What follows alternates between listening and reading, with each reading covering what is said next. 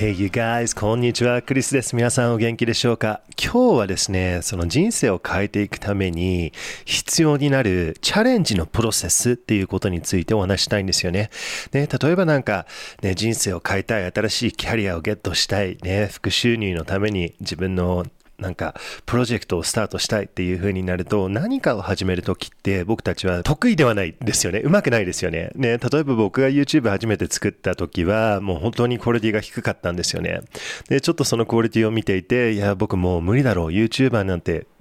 できないよねって考えてた時もあったんですよね。なので今日はこの人生を変えていくには必要になるこのプロセスですよね。このチャレンジ。ね、その自分の人生を変えていきたい、もっと理想の人生の結果にたどり着きたいんだったら、今と違う行動を取らないといけない。で、よくあるのは、人の前で何かをやるっていう必要が入ってきますよね。例えば、ライフコーチになりたいんだったら、実際に人の前に、ね、行って、はい、こんにちは、ライフコーチやってますって言わないといけないですよね。ちょっと恥ずかしいですよね。ね、やっぱりこれは本当に自分のその security 自分の安心安全感にこの問題をね自分が選ぶ問題ですよね。これはある意味。ね、問題が出てきますよね。安心安全。ああ、何もしなくていいんだ。人生うまくいっているんだっていうことじゃなくて、何か新しいプロジェクトを始めると結果が理想ではない。ね、it's uncomfortable. 気持ちよくないですよね。都合よくないですよね。人の前で、ね、こんにちは、こういう新しいことやってますって言ったらね、周りの人が、なんた何やってんの？って言ってくるかもしれない。都合よくないんですよね。でもこれは必要になるプロセスですよね。ある意味。なので、これについてちょっとお話したいなっって思っております。でですね、えっ、ー、と、今後の番組のスポンサーなんですけれども、実は自分が スポンサーなんですけれども、あの、フライトプログラムっていう、あの、コースを僕はね、やっています。毎月なんか新しいことを学んでいます。例えば本当にジャーナリングを学んだりとか、30日のプランニングを学んだりとか、ね、人間関係、人を自由に認める方法をね、学んだりとか、先月やったのが、あの、行動力のベースラインを高めるトレーニングってやったんですよね。これ皆さん、あの、ご存知ですか？行動力とかやる気って、ね、必要な時にね、アクセスできるっていうコンセプトもあるんですけれども、実はこのベースラインっていうのがあるんですよね。これは本当にですね、あの脳科学的にドーパミンとかね、アドレナリンとか自分を、まあワクワクホルモンとか自分を行動ホルモンですよね。動かしてくれるようなホルモンのバランスが、のベースラインが高いとですね、実際に自分の一日の行動力っていうのが上がっていくんですよね。逆に、あの、寝坊するっていうか、朝、ね、朝ね、2時まで YouTube 見てるとか、ね、強い光をね、夜の1時とかに浴びるとか、そういうことをやっていると、次の日のドーパミンのレベルっていうのが低くなってくるので、次の日の行動力のベースラインっていうのが低くなります。ね。なので、今月、あの、フライトプログラムで、あの、カバーしたトピックは、じゃあどうやってったら自分のこのベースラインをね、高くしていくのか、減らさないために必要になること、ね、高くするために必要になることっていうのをカバーして、現実的に実際に本当にあの毎週ね、やっていける自分のこの行動力を高めるトレーニングっていうのも紹介しておりますので、もしね、ちょっとダラダラが長いんだよねとか、なんかダラダラで気持ち悪くなっちゃうっていう方がいたらですね、ぜひ、あの、チェックアウトしていただければと思います。それでね、もちろん、あのね、もう、あの、エリートパフォーマーみたいなね、方たちには、これは本当にすごい、あの、ベネフィットを出してくれる、あの、トピックなんですよね。もうすでに、あの、ベースラインが高いんだったら、もっと高くする方法とか、ね、何をやったらこのベースラインを守れるのかっていうのを、あの、学べますので、すると自分だけじゃなくて、自分の家族とか自分のチームメイト、会社のチームメイトの、あの、行動力のベースラインを高めるする、高めることができるんですよね。実際にこれは、あの、ウェンディ・スズキ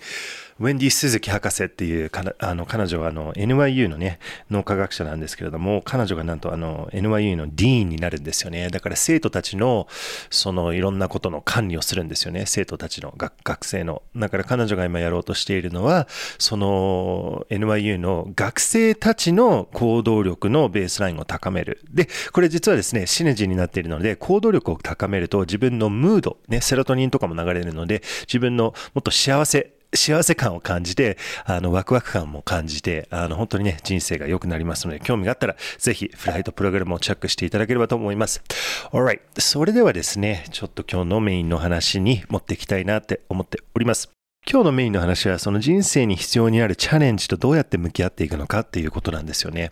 で、これはですね、あの、ジェームス・クリア先生、ジェームス・クリアさんっていう方がですね、いらっしゃって、彼はアトミック・ハビッツっていう本を書いたんですよね。で、正直僕は、あの、習慣づくりの本っていうのを、あの、かなりね、あの、コースを受けたり、あの、本を読んでいるんですけれども、このアトミック・ハビッツっていう本がですね、おそらく僕は一番いい本だと思うんですよね。他にも2、3冊はおすすめできるのはあるんですけれども、もし1冊しか読まないっていう形だったら、このジェームス・クリアのアトミック・ハビッツっていう本は、あの、これはもうマストですよね。あの、中学生の時、また最低遅くて高校生の時には読まない、読むみたいなレベルの、もう本当に人生の中のね、あの、100冊みたいなところに全然、あの、余裕を持って入れる。あの、この本を読むと、あ、こうやって習慣を作られるんだ。こうやって習慣を作る、あの、壊すことができるんだ。こうやって新しい習慣をね、プラス、追加することができるんだとか、ね、このコンセプトを学ぶと、もうコンピューターのプログラミングを学ぶみたいな感じなので、自分の脳のプログラミングっていうのができるようになってくるんですよね。彼がですね、実は、えーと、結構有名なニュースレターを書いているんですよ。なので、おそらくジェームス・クリアって日本語で入れて、それをあの英語に通訳してですね、あのウェブサイトに入れると彼のサイトが一番トップに出てくるので、そこであのメールリストに無料で参加することができます。結構いいメルマガ書いているんですよね。で、えっ、ー、と、今日が昨日で、今日が金曜日で昨日木曜日なので、昨日、あの、もらったメールに書いてあったんですけれども、このようなことが書いてあったんですよね。僕はちょっと日本語に通訳させていただいたんですけれども、初めのうちは、技術も未熟、知識も乏しい、経験も浅い、せいぜいまあまあの仕事をするのが関の山。しかもそのまあまあに至るには全力を尽くさないといけない。誰もまあまあのものを作りたいとは思わない。自分の基準以下だと感じてしまう。他人の目が気になる、別の道を歩んだ方がいいのではと、ま悩む。でも、そのステージに到着するためには、今のステージを乗り越えようとしない限り無理なのです。そして今の自分となれるはずの自分、この間にある大きなことの一つが勇気なのです。期待するほどにはまだうまくなくても挑戦し続ける勇気。他人の目を気にしながらも挑戦し続ける勇気。未来がどうなるのかわからない中で挑戦し続ける勇気。偉大な仕事は初期の仕事の裏側にある。今、まあまあである勇気を持つことが今後、卓越したものになる唯一の方法なのです。これは誰にとってもそうなのです。うん。本当にそうですよね。で、今日はね、それについて話していきたいんですよね。で、実際にね、僕が考えていたのは、これは本当にすごいスピリチュアルなあのプラクティス、練習になるコンセプトだと思うんですよね。よくね、このビギナーマインドっていうことをあの僕はお聞きするんですけれども、そのね、禅マスターはビギナーマインドを持っている。ね、座禅とかその禅ですよね。まあ、あの、マスターは初心者のマインドを持っているっていうことなんですよね。で、よくこの初心者のマインドっていうのは何だろうっていうことを考えると、ね、二つのキーワードが僕の頭に、心に浮かんできます。それは、勇気と信頼なんですよね。勇気と信頼っていうことなんですよ。で、まさにこのジェームス・クリアさんのレターがそこのポイントをうまくカバーしていると思うんですよね。やっぱりその始めるときはね、技術も未熟で、知識も乏しい、経験も浅い。ね、せいぜいまあまあの仕事をするのが関の山。ね、もしね、まあまあの仕事もできるかできないのかっていう感じなんですよね。でも、そのまあまあにたどり着くためにも、ものすごい努力、ね、ね全力でやらないといけない。ね、やっぱりこのね、石の上には3年みたいなことわざがあるように、ね、そのなんか新しいことをやって一人前になれるまでには3年かかるよっていうことだと、ね、一つのトライだと、一つの意味だと思うんですよね。ねで、このね、やっぱり特にね、なんか若い時はちょっと違うと思うんですけれども、本当に30代、40代、50代とかね、あの、こうね、お年を超えていくと、その、それがなんか嫌になりますよね。なんか最初下手なんだっていうのをなんか頭の中で知っていても実際にそれをなんか認めることができない。ね。で、特にその人の目線を気にしてしまうっていうことがありますよね。僕の理想っていうのは、やっぱり皆さん何かを学んでもらって方が、学んでもらいたいんですよね。何か新しいことに挑戦して常に挑戦してもらいたいっていうことなんですよね。ね、これは本当に、ね、例えばその、なんかね、あの、ね、専業主婦っていうのかな、ね、お母さんをやっていた方が、そのね、その子供がちょっと大きくなってきたから、その働くチャンスがあって、で、なんか、普通のバイトっていうのもあるんだけど、ちょっと思い切って勇気を持って本当にやりたかった、なんかアクセサリーを作る商品を販売するとか、な、なんかね、本当に自分がもっとやりたかったことをパートタイムに仕事に、パートタイムの仕事にするとか、ね。そういう形でもいいですし、その特に会社の経営者とかの方でも、やっぱりその新しいプロジェクト、をね、始めていく。ね、例えばやったことがない面白いね、広告のスタイルをやってみるとか、ね、もう一つの商品を作ってみるとか、ね、その you,、makes you uncomfortable. ね、都合良くないっていうこと。ね、やっぱり学びっていうのは都合良くないこと。でもその学びを通して得る経験がスキルに変わって、そのスキルが何をプロデュースしてくれるのかっていうと、その自分の理想の人生、次のレベルでやっていけることをプロデュース、作ってくれると思うんですよね。だからこの最初の時期っていうのはものすごいあの大切な時期で、で、プラスやっぱりあのね、都合良くないと思うんですよね。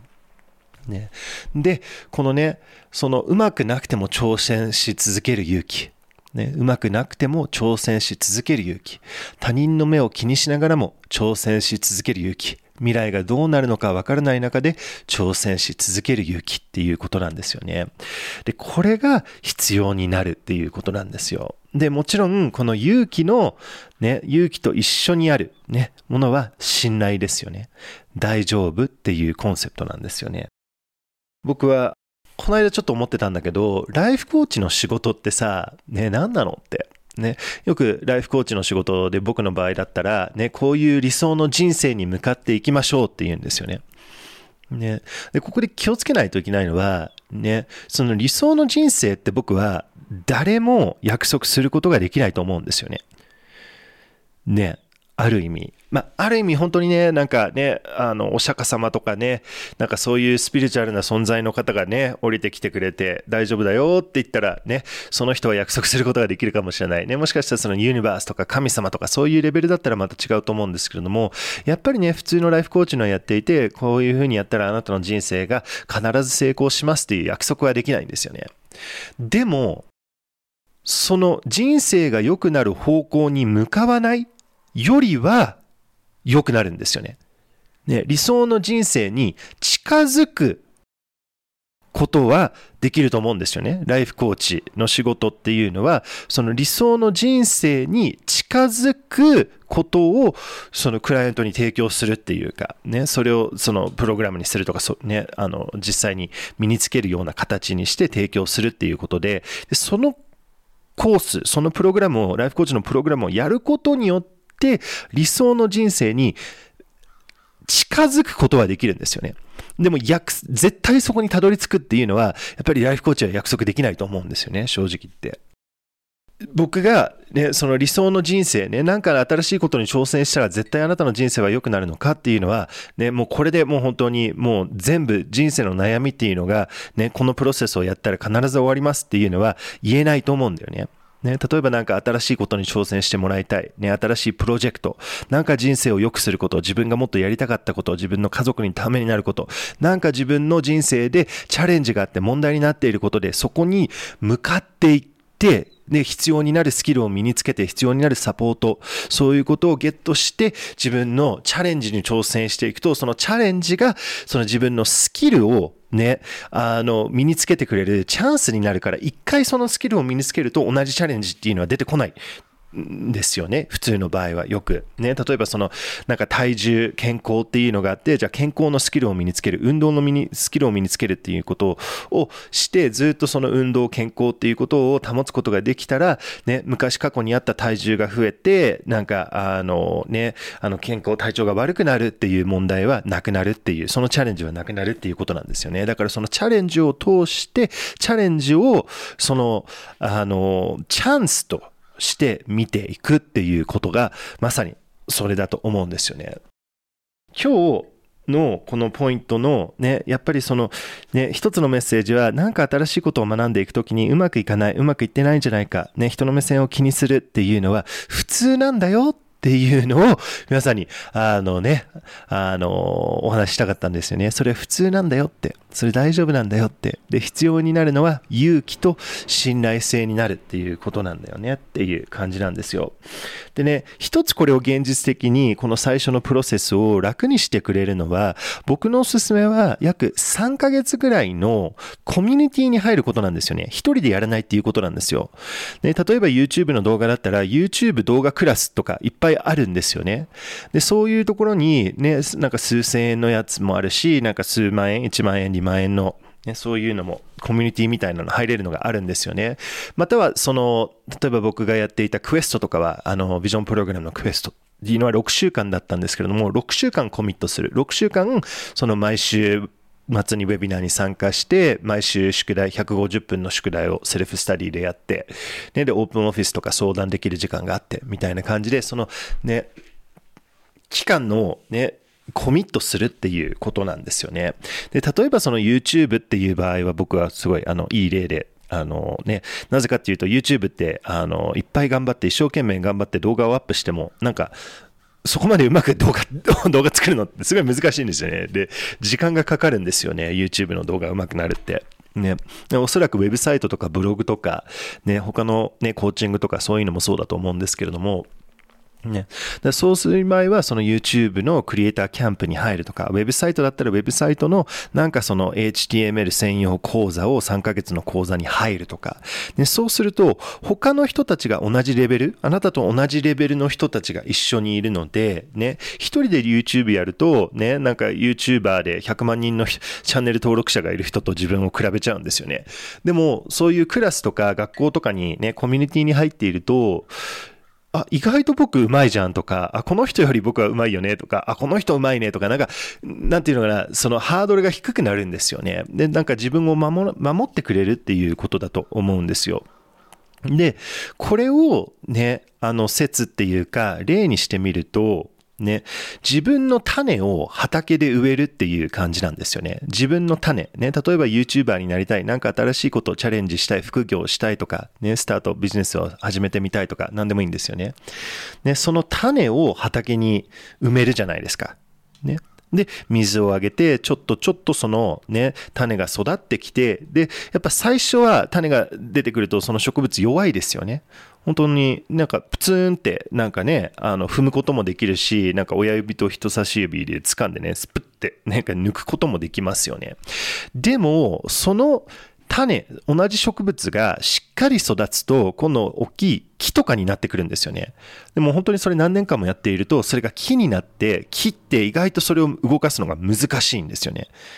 ね、なんかチェーンソーとか持ってきて、ね、なんか、ね、そういう感じでなんか他の人の、ね、ね、チェーンソー持ってきて木を切らないといけない。でも、その大きい木になっていると実もなっていますよね。ね。で、実際に中には、そのお金になる実ね、お金を生んでくれる実っていうか、ね、お金も入ってくるわけなんですよね。そのスキルが身につくと。でも最初はこの種を埋めた時には、ね、その種が、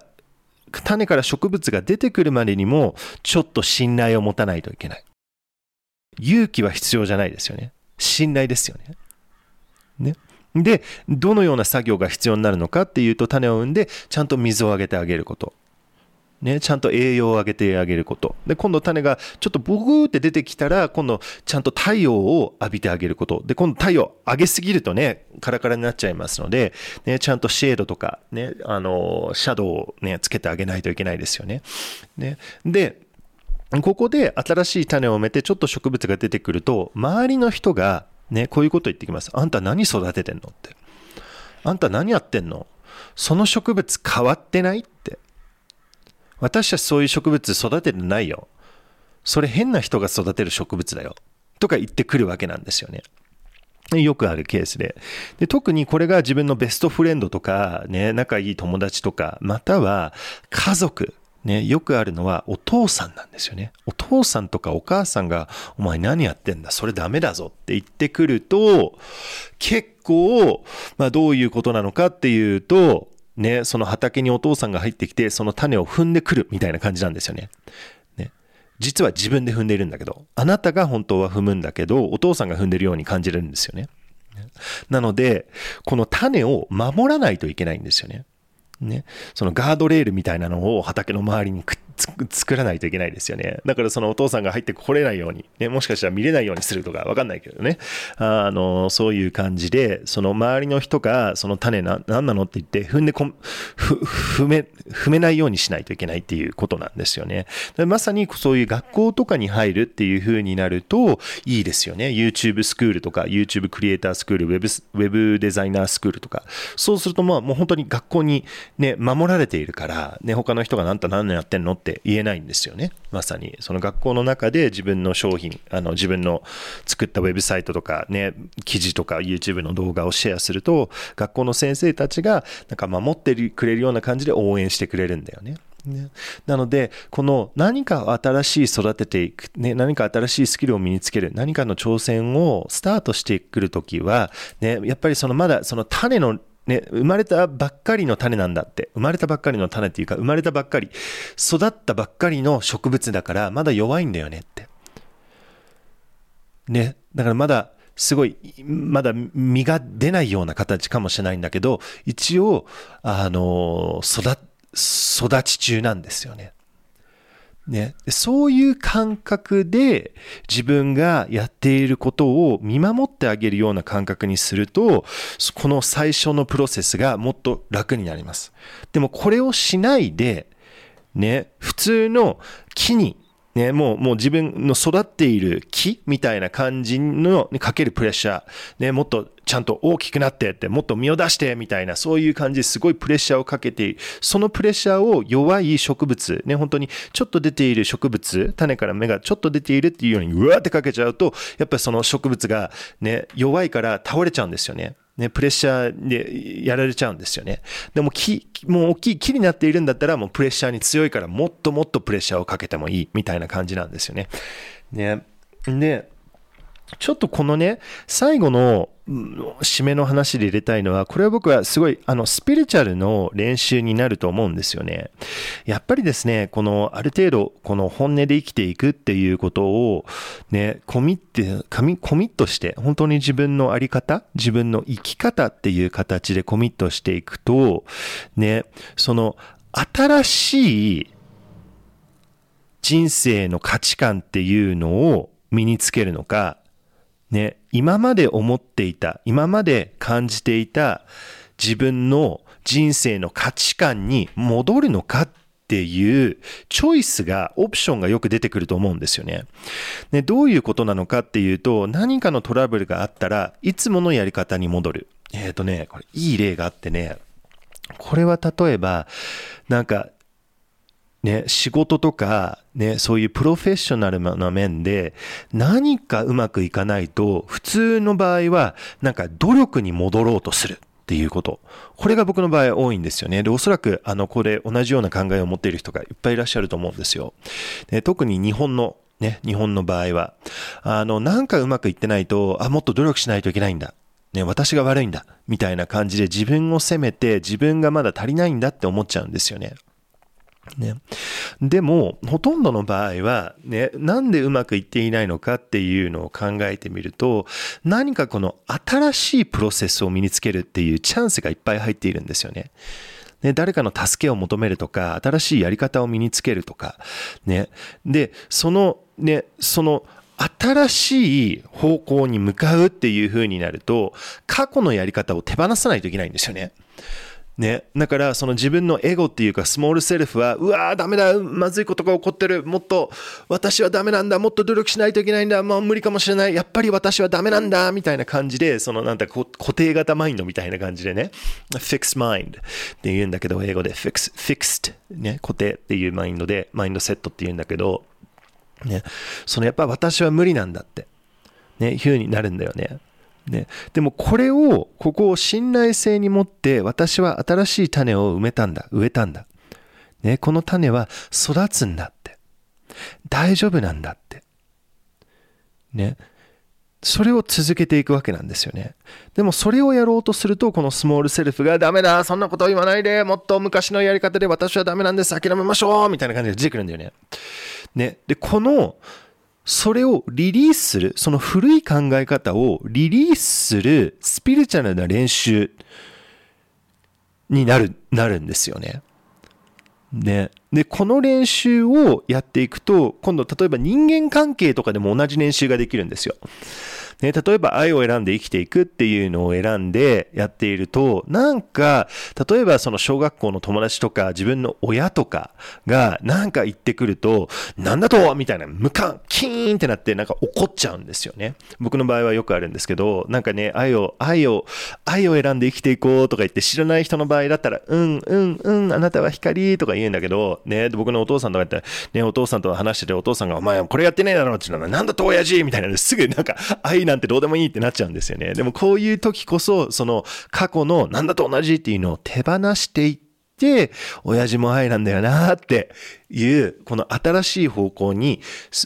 動いていくっていう、この練習が実はこの最初のものをスタートしていくっていう時に隠されているということなんですよね。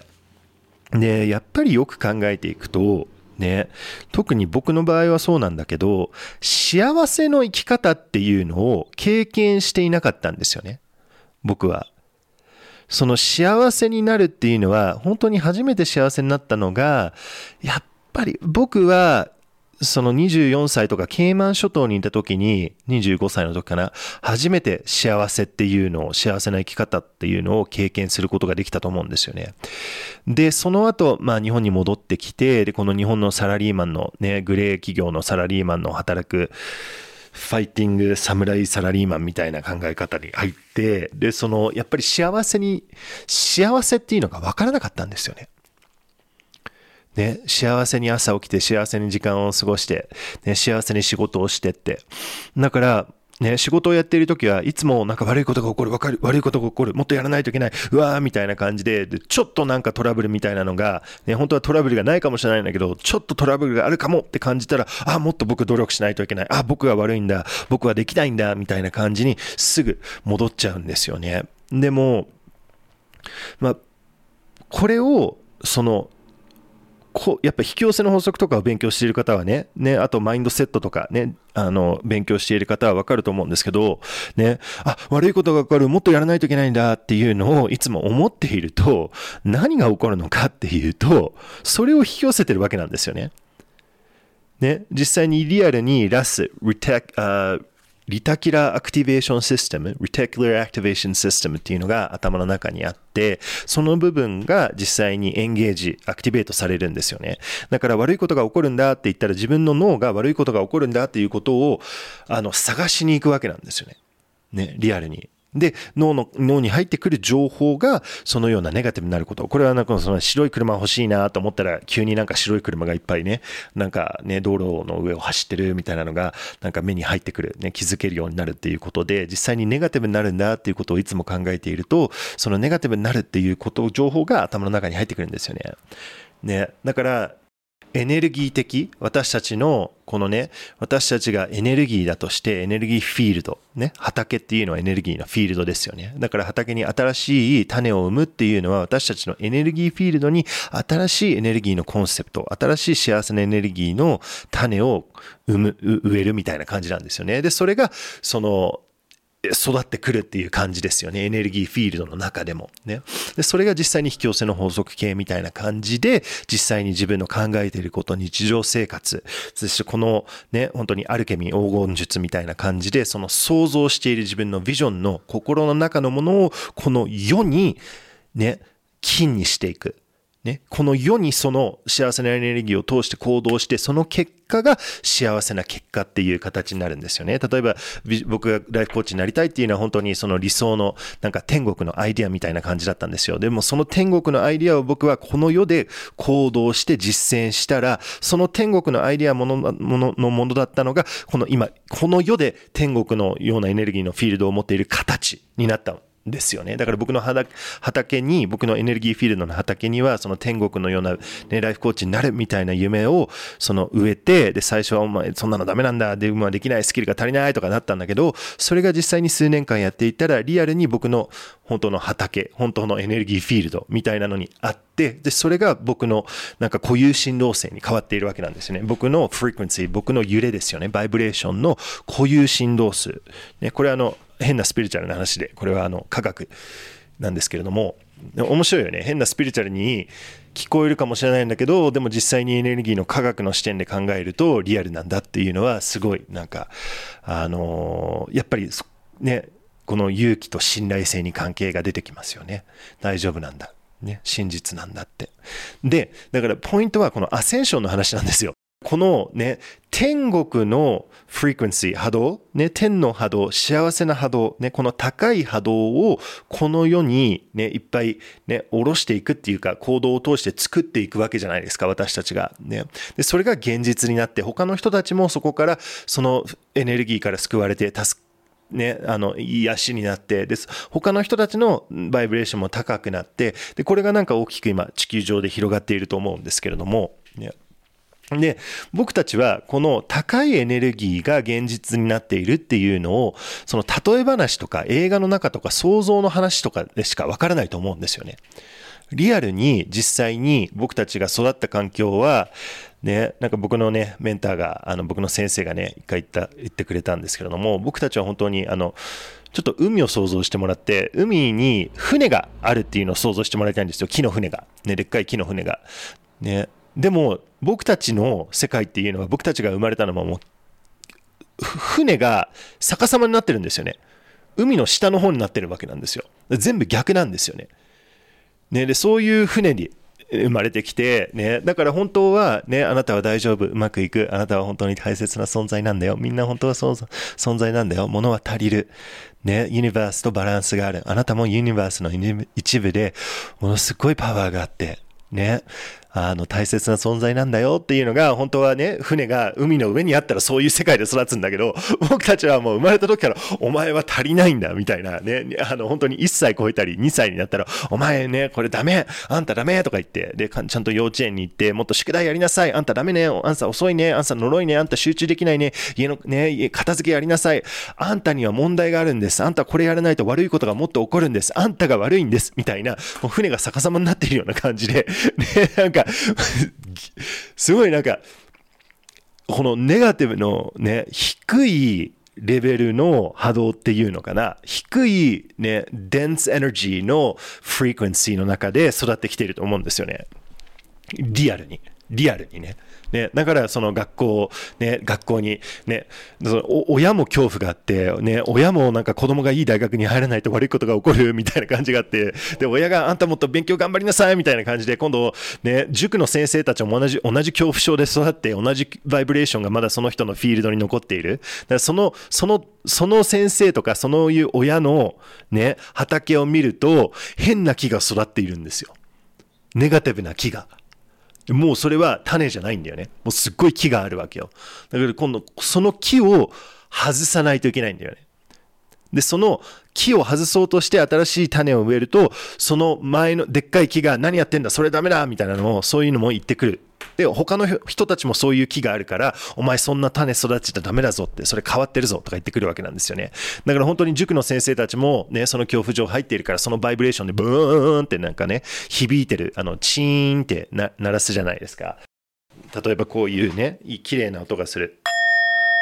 こういうのを鳴らすじゃないですか。ね。でもこの、これはポジティブなんだけど、なんかネガティブのベルがゴンゴンゴンって鳴ってるわけなんですよね。バイブレーションがボンボンボンって動いてて。だから、その、ね、塾の先生とか学校の先生たちも、お前ちゃんといい大学に入れみたいな、その震えがみたいなのが入って、で、その震えが、そのバイブレーションが子供にも、動いて、で、今度子供が同じ固有振動数で、ね、ベルが揺れるみたいな感じで子供が恐怖で揺れてくるわけなんですよね。で、私は足りない、私はダメなんだって。で、その子供が大人になって、また子供を産んで、その、その大人にあったその震えが、その子の子供に動いていくって。で、その子供、その子も震えてるわけなんですね。これがジェネレーション。ね、世代を超えて、恐怖のベルの震えが、そのね、なんちゅうのかな、エネルギーのバイブレーションが、その、世代を通して揺れていくっていうことなんですけれども、ね。うん、なので、そのね、大人になってもね、仕事で、ああ、なんか悪いことが起こる、私は足りないんだ、もっとダメなんだとか、ね、だからポジティブに動くが動くのが難しいわけなんですよ。で、やっと、よし、じゃあ私のビジョンはこれだ、私の夢はこれだ、みたいな感じで新しいことを始めていこうっていう風になって、新しい種を埋めると、ね、周りの人たちの揺れとか、自分のね、まだ自分の畑にはネガティブな木があるから、ね、その揺れで、そんな畑はダメだよって。ね、そういうエネルギーを育てちゃダメだよってなってそれを潰しに行ったりするわけなんですよね。だから僕たちはこの天国がリアルになっているっていう世界を知らないわけなんですよね。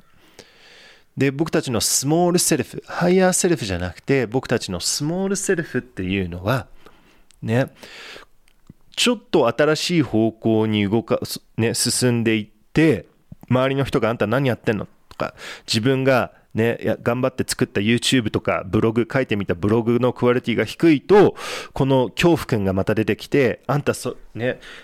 僕はダメなんだって。その方向性は危ないんだ。その方向性はうまくいかないんだ。幸せっていうのは嘘なんだ。だから、この恐怖の波動に戻ろうって。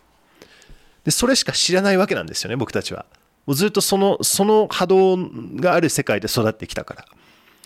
ね。だからこの信頼するっていうのが勇気と信頼性っていうのがこのアセンションする自分のエネルギーフィールドをもっとポジティブな、ね、エネルギー考え方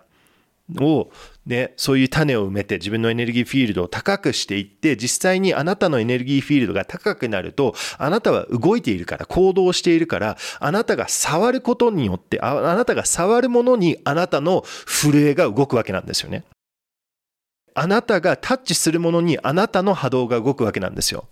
だから僕が恐怖で揺れていて、あなたのところに来て、うわうわうわうわうわうわみたいな感じで揺れてきたら、あなたも、うわうわなのって揺れますよね。ね、同じ感じで僕がすごいポジティブで大丈夫だよって。ね、うまくいくんだよ、愛してるよって、あなたも愛されて、あなたすっごい大切なんだよ、愛してる、ね、愛されてるよっていう感じであなたに来たら、あなたも、あ、ポカーってなんか温まりますよね。同じ感じなんだよね。あなたの仕事も、あなたのバイブレーションが高いと、あなたの職場も変わるわけなんですよ。ね、あなたのコーチングの仕事、作業とか、あなたのね、ね、すべてにあなたの波動が入ってるわけなんですよ。で、震えが動くわけなんですよ。そのポジティブな震えでもいいし、ネガティブな震えでもいいし、バイブレーション揺れてるから。ね。ね、そういうことなんだよね。だから、あなたがいる場所が変わってくるわけなんですよね。あなたが変わることができると。ね。で、それをやろうとするときに、ね、必要になるのが勇気と信頼性なんですよね。ね、で本当にこうやって論理的に科学的に考えていくと信頼性をもっと楽に持つことができるんだけどやっぱり僕たちが心の中でまだ揺れている恐怖っていうのはねすごいあのちょっとでもねあのトラブルが出てくると最悪なことが起こるみたいな感じですぐにそっちに行って、ね、光はない。神様はいない。愛っていうのはない。信頼性は持っちゃいけない。危ない。っていうふうに極端のそのネガティブのトップのところに行こうとするんですよね。で、それがまた広がっていくわけなんですよね。広がろうとするんですよね、恐怖の特徴は。ね、一つのことを二つの恐怖にして、二つのことを四つの恐怖にしてみたいな感じで恐怖は広がっていきたいんですよね。ね。なので、ぜひですね、このね、その過去の怖い、怖かった生き方を手放す。で、あなたにはポジティブなね、この光のバイブレーションフィールドっていうか、ね、この新しい、まだあなたが知らない、ね、知らないバイブレーションっていうのかな知らない人生っていうのかなもっと良くなっていいっていうのが実際にあるわけで、で、このプロセスをね、アセンションしていくためには、どうしても勇気と信頼が必要になるんですよね。で、こういう時こそ、ね、この、実はこのポジティブのフォースっていうのは、ガイダンスシステム、意識があるわけなんですよね。ね。ポジティブのエネルギーっていうのは意識があるんですよね。ね。あのー、本当に種を埋めると、植えると、ね、その、育っていくじゃないですか。なんで育っていくの？みたいな。意識が DNA の中に入ってますよね。同じような感じで、そのポジティブなものはポジティブとして広がっていきたいっていう形なんですよね。で、一つできるのは、本当に神社とかね、自然のところに行って、ね、私は新しいことを信じますって。ね、愛を信じます。光を信じます。ね、私をガイドしてくださいって。でそのインテンションを自分で行うと、今度、ポジティブのエネルギーもあなたを応援することができるんですよね。結構あの、有名なスピリチュアルがの話があって、これはね、心屋さんの本で、心屋さんがね、何の本、タイトルちょっと忘れちゃったんですけど、お母さんとの、なんかお母さんと話すみたいな本があったんですよね。で彼がね、あのー、言ってたのはすごい面白いことで彼の本でなんかあるお坊さんがですね昔々大昔あるお坊さんがねあの本当になんか頑張ってたんですよね。で本当になんかね若い子供の時からお坊さんやっててずっとずっと自分の努力で頑張ろう頑張ろう頑張ろうって言ってでそのお坊さんがねもう20代30代ずっと頑張って40代頑張って50代、ね、60代70代に入ってで頑張ろうとしてるんだけどなんか人生がうまくずっとうまくいってなくてねちゃんと瞑想やったり勉強やったりねあのお祈りしたりね、なんか、ちゃんとね、ボランティア活動したりやろうとしてるんですけど、なんかが外れないみたいな、ずっと恐怖があって。で、ある日彼はもう神様に相談したんですよ。ね、神様、手伝ってくださいって。これ私一人では無理ですって言ったんだよね。で、そしたら、スポーンってなんか、その仏教の神様みたいなね、あのがね、あのー、現れてきてですね、あの、おお、君って、やっと言ってくれたんだねって、え、どういうことですか？って言ったら、いや、ずっとね、あなたの人生を見ていて、で、あなたは本当にね、あのね、メンタル的にタフだから助けを求めないんだよねって。で、ずっとこっちで待っててね、で、一声でも言ってくれたら、はい、行くよ、みたいな感じで行けたんだけど、ね、あなたずっと一人でやらないといけないと思ってて、ずっと一人でやってたからね、手伝うことができた、できなかったんだよって、勝手に手伝うことができないんだよねって。でもあなたが手伝ってって言ったから、今度僕たちは手伝ううことができるんだよって言って、で、今度このお坊さんは、その高い存在のフォース、ね、そういうフォースの存在からのエネルギー、ね、手伝いをもらって、もらって、その人生を改善して、もっと高い、それでアセンションしたっていう話なんですよね。僕はやっぱ本当にそれはそうだと思うんですよ。ね、手伝ってください、助けてって言ったら周りの人が手伝うことができるんだけど、自分でやるっていうね、頑固で、ね、私が全部問題があって、私の問題で私がやらないといけないのは私がダメなんだ、みたいなことをも、ね、思っていると、リアルにそのポジティブエネルギーが入ろうとしても、ね、誰かが助けてあげるよって来ても、いや、ダメ、私は助けいらないのって自分で切っちゃってるわけなんですよね。で、いろんなチャンスが出てくるかもしれないんだけど、いや、私は過去の、ね、昔のやり方で成功しないといけないの。私は過去に小学校の時とか幼稚園とか中学校の時に教わったやり方、努力で、ね、わかんないけど、努力でファイトして、で、この問題を乗り越えないといけないの。でも人生とかユニバースは、チャンスとかは、いや、もっといいやり方あるよ。ね、こういうやり方もいいよ。ちょっとここ手放して、ちょっと休憩しようよ。という、休憩ダメもっと働かないといけないのみたいな感じで、それを自分で、自分のエネルギーフィールドにね、その畑にその、その木が育ってるみたいな感じで。ね、それをずっと続けている限りは、その新しい情報を、が入ってこれないっていうことなんですよね。なので、勇気、信頼、で、このプロセスは、これは必要になる。論理的に、ね、科学的に考えると、知らなかった世界に行くわけなんだから。ね、こうなるのはわからないっていうことだから。だから、禅のマスターは、ビギナーマインドを持っているわけなんですよね。ねビギナーマインド。信頼、勇気、愛、助けを求める。大丈夫。ね、よく僕の先生が言うんだけど、ね、必要になってくるのは信頼だよって。で特にこのバス、この道を歩いていると、この山登りの道、ね、千里の旅は一歩から始まるっていうのかな。でこの千里の旅をやっていると、今世でね、あの、やっぱ見えない時があるんですよ。何にも見えなくて。本当にその雪の嵐みたいな感じでね、5センチ、前5センチしか見えない。だから次のステップが見えないんですよね。そういう時こそ心のコンパス、愛のコンパスを信じて進んでいくっていうのが必要になるプロセスなんだよね。で、そのプロセスをしないと、この恐怖が嘘だったんだって分からなくなる。でもしかしたらね、人類がそういう嵐に入る可能性もね、ちょっと出てくる可能あるんじゃないかなって思うんだよね。だから本当に僕たちがこうやってそのハイヤーチョイス、愛を選んでいくっていうのは、僕たち個人のね、日常生活を変えれたことだけじゃなくて、ね、やっぱり人類にも大切なことだと思うんですよ。本当に僕は。なので、このビギナーマインドを忘れずに自分の follow your heart ね、心は繋がっているから、そのソースエネルギーと、ね、本当の話なので、ね、愛を忘れずに一緒に、ね、楽しく生きていきましょう。Alright. それではですね、ちょっとね、もしこれやりたい方だけで結構なんですけれども、ちょっとね、チーンを鳴らしますので、このね、このお話を通して、ぜひね、学べたこと、学おおおね、学んだこととか、なんか心にこういう、この部分良かったよなって、こういうことを考えたらちょっと、あのー、ね、なんか楽になったなとか、心が温まったなって、そういうことがあったらちょっとそれを復習考えてみましょう。ね、本当になんか今日の話でいいことがあったらね、それをぜひ心の中に持って、で、僕のおすすめはね、あの、他の人にこういう話をしてあげるのがすごいいいと思います。ね、これはなんか、あのね、友達とランチ行く時にこういう話してもいいし、子供にこういうの話してもいいし、自分のね、ポッドキャストとかね、ニックネームとかね、あの、実名使わなくていいんだけど、こういう自分でポッドキャストやったり、自分で YouTube やったりとか、こういうこのエネルギーを広げていくっていうのは、すごい、あのね、いいことになりますので、あの、実際にね、学ぶために教えるっていうのが僕の、あの、教え始めた理由の一つなんですよね。なので、ちょっとチーンをなりますので、ね、ぜひ笑顔で目を閉じて愛を持って、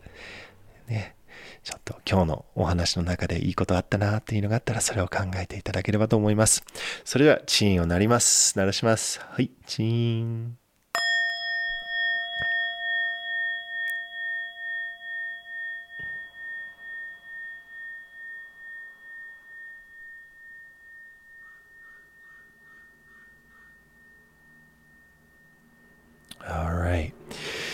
今日もね、ポッドキャストを聞いてくれて本当にありがとうございました。で、フライトプログラムね、本当に8月は行動力の、えーと、ベースラインを高めるっていうことをやって、実際に私たちができる、ね、日常生活の中でできるトレーニングの方法で、本当に毎日朝できることとか、夜できることとか、ね、週3回のトレーニングとか、そういうことも含めて、実際に行動力の、あの、ベースラインを高めていくっていうことはできるんですよね。で、これは本当に、あの、これを長期的にやっていくと、すごいベネフィットが出てきますますので、なんか一日だけ行動力を上げるっていう感じじゃなくて、本当に人生全体のレベルを高めていけるような、すごい、あとムードも上がっていくような、これ脳科学的にね、セロトニン、アドレナリン、テストストロン、あの、ドーパミンとかが入ってくる話なので、すごい面白い話。やっぱりね、僕があの、スピリチュアルなことを話すとね、やっぱりすごいなんか、あの、本当に80%ぐらいはね、現実に科学的に証明があるっていうね、科学的に説明できるっていうのがね、あってね、あのね、面白いなって思っております。Alright, you guys, thank you so much for checking out this podcast. I love you so much, and I will see you next time in Chris's Room radio version. Thank you.